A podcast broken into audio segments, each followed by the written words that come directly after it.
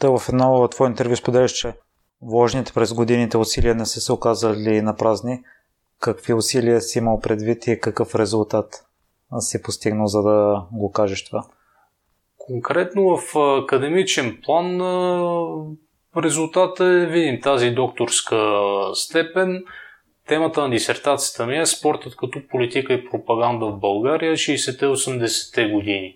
Тоест това е нещо, сме да кажа, новаторско за България. Други колеги са разработвали връзката между спорт и политика, но по една или друга причина техните работи или не са били завършени, или не са популярни на широката аудитория. Още в 12-ти клас в гимназията в Енгидек, тъй като там има този момент, че при успешна защита на дипломна работа пред комисия от университета ти можеш да влезеш без приемен изпит, която специалност желаеш. И моята тема тогава беше политическата изолация на България в контекста на турнира за Балканската купа по футбол. Става въпрос за 30-те години. И много голяма част от моите съученици тогава откровено подигравателно се отнасяха към това, какъв е този футбол сега, какво общо има с историята и така нататък. И в университета не беше по-добре положението в интерес на истината и затова и преминах на вътрешна защита. Тоест ти я защитаваш, но трябва да си кандидатстваш с изпит.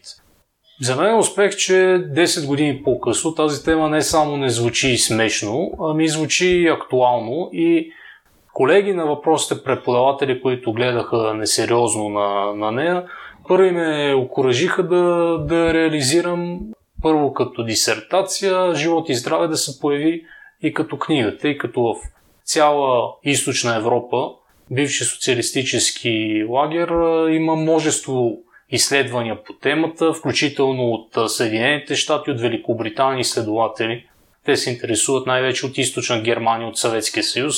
България никъде не фигурира поради факта, че няма първо специализирани изследвания, дори да има, нито едно от тях не е преведено на английски език.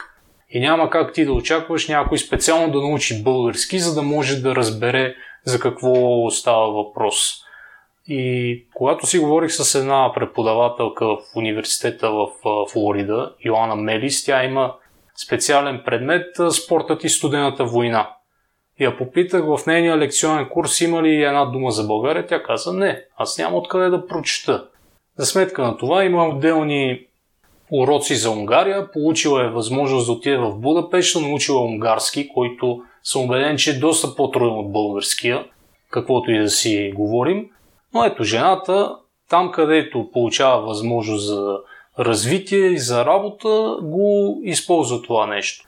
И на мен ми се иска в България да има тази възможност. Естествено, доста колеги казват, дай първо да си оправиме другата история, пък след това да мислим за спорта и за политиката. Но като гледам всички тези дискусии за точно социалистическия период, кое да влезе, кое да отпадна от учебниците, това не е остро, това е прекалено остро. Тези неща имам чувство, че още десетилетия ще си продължават по този начин. И ако трябва да се очаква те да приключат и след това да се стигне до историята на спорта и политиката, едва ли ще ги дочакам.